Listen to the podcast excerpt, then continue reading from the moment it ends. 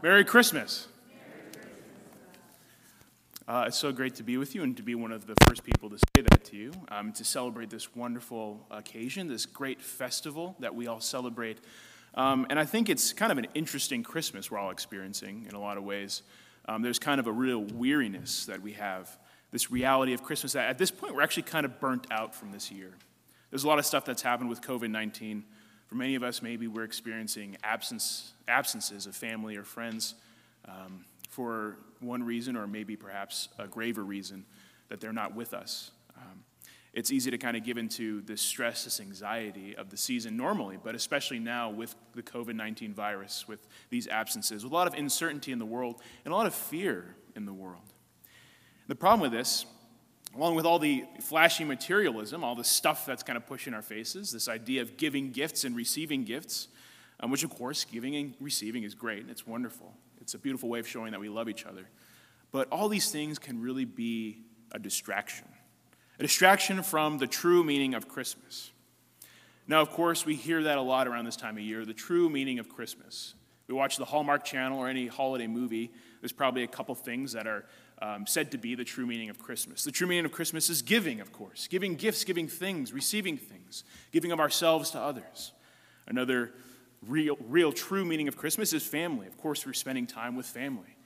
And above all this, the real true meaning of Christmas is happiness, whether that's in receiving a gift, giving a gift, or being able to enjoy the holiday season with each other. But what happens when that's all taken away? What happens when we're left with nothing else? What do we have to focus on? Well, the actual true meaning of Christmas, which is, of course, it's baby Jesus, y'all. It's baby Jesus. Now, we may hear this, we may think it, we may believe it, that Jesus is the true meaning of Christmas. Of course, we're celebrating uh, Jesus' birth, the incarnation. But does it really, is it really the same actually of believing it? Believing that, taking it to heart, believing it in spite of everything else. Where even in this time, especially, we've been challenged to kind of return to this reality, this uh, incarnational truth that Christ is at the center of Christmas, that Jesus' incarnation is at the center of Christmas. Now, I'm a little embarrassed to say, and I'd like to share this personal experience with you, that I really didn't experience the true meaning of Christmas until about four years ago this day. At the time, I was studying in Rome, and unfortunately, we weren't allowed to come home for Christmas. So they encouraged us, they kicked us out of the seminary, which is where um, men study to be priests. We were kicked out of the seminary to go travel somewhere. So I decided, well, I'm going to go with a group of friends that I know. We're going to go to Prague. It's in the Czech Republic in Eastern Europe and it's known as the fairy tale town. And it's the home of the infant of Prague, the baby Jesus. So, of course, this sounds like the perfect place to celebrate Christmas.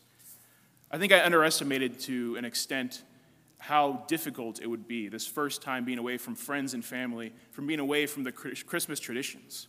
We arrived in Prague, and immediately I was depressed because it was cloudy outside and raining. This is post communism Prague. And of course, post communism, which is great, but a lot of the buildings were kind of brutalistic when we got into the train station. It walked out, it was cold. It was a kind of cold that seeps into your bones. And I'm an Arizona boy. I'm used to the heat, a little bit of warmth. This was the cold that I'd never experienced before, the cold that make you question whether or not you were still alive. So, as we're walking, in, it didn't really feel like Christmas. And as time went on, I missed the absence of my family members. I worried about them being overseas. I miss the absence of kind of the Christmas traditions of decorating the tree and, um, and uh, receiving gifts, doing gift exchanges, things like that. And as time went on, I just got more and more frustrated and sad until we finally had midnight mass in this cold church, and the streets were completely empty. Everyone had a grimace on their face. And mind you, it is a fairy tale town. Prague is beautiful. But the people, people are beautiful too, but the people reserve their emotions. So there's not a lot of, hey, Merry Christmas, or, you know, hello, um, I'm so happy to see you, a tourist in my, in my, in my city. Um, there's a lot, of, uh, a lot of scarring socially. So there's kind of this, this kind of somberness that we experience, a somberness that I hadn't experienced in Christmas before. So as we're walking, we have midnight mass. We go to midnight mass, and it's in, um, in Czech, so we didn't understand a word. then the next morning, we, we go to mass at another place. It's in Czech, don't understand a word. It's beautiful. Like, I understood what's going on because it's the mass, but I just felt like something was missing. So at this point, I was so upset and frustrated. I'm like, this is not Christmas. This, is, this stinks. And one of the seminarians, the other one of the other guys studying to be uh, a priest, looks at me, and the other guy says, Hey, how about we pray with the infant of Prague at the church and do our holy hour there? And I said, You are such a seminarian. Of course you want to pray holy hour. I don't want to pray holy hour. This is stupid. Well, I'm with the group, so we go and we pray before the infant of Prague. Of course, it wasn't a stupid idea. It made total sense. And as I'm sitting there in this church, this beautiful church, I see the infant of Prague. Now, a little bit of background for those of you who don't know this is actually a replica of the infant of Prague. It's very tiny. Um, those of you online probably can't really even see it. Um, but the infant of Prague, the statue, has a very interesting history. It started out as a gift to a French princess. And through a couple wars, uh, it was lost to this French princess. The hand of the infant was broken off, and it was donated to this small church, a small Carmelite church in Prague.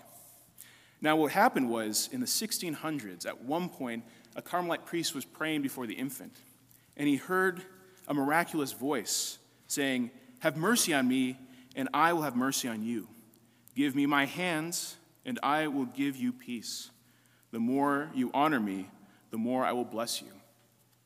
So, of course, this Carmelite priest repaired the statue, put it in a place of honor in the church, and a bunch of miracles started to pop up around this devotion to this specific image of Jesus.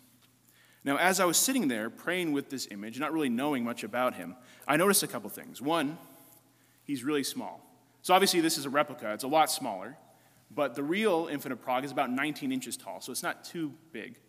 I realized how small this small wooden wax statue was, how humble and unassuming it was.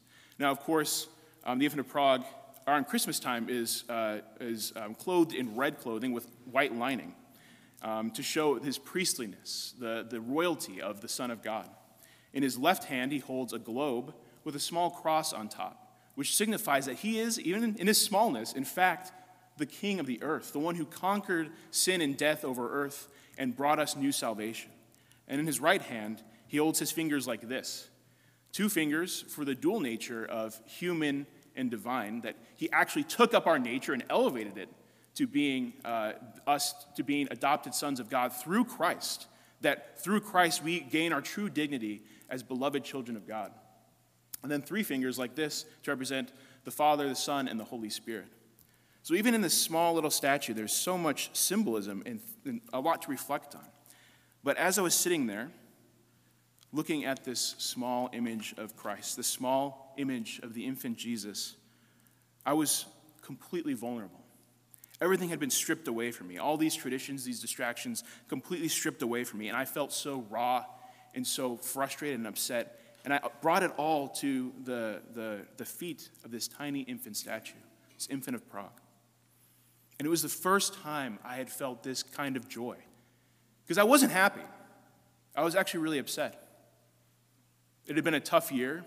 I didn't learn Italian. I didn't know I was learning theology. I wasn't sure if the Lord was actually calling me to priesthood. I was like, is this you telling me that you're not calling me to priesthood? Is putting me through these frustrations and making me uh, feel so alone and abandoned? And bringing this to Him and experiencing this joy, this reality of, of coming before the Lord, the infant Jesus, and that reality, facing that reality of the Lord's love in such a beautiful, humble, and small way of the baby Jesus. This true joy of the Christmas season, the reason for the season, as people say, that our Lord became one of us. He elevated our dignity. And because of that, there's nothing that can change. Nothing can take that away. We can experience happiness, sadness, trials, difficulties, um, uh, fortune.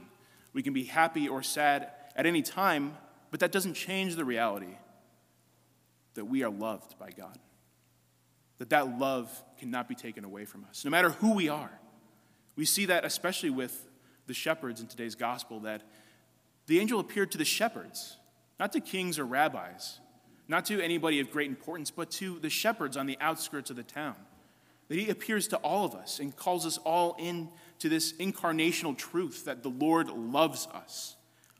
So I think, especially today, and it might be difficult um, because of all that's going on, because, of course, it's a crazy time, it's a hectic time without uh, all the other stuff happening in our world. Um, but it's easy to become distracted and lose sight of the real meaning for, of Christmas. So I would encourage you today, um, with me, to really embrace this true joy of Christmas.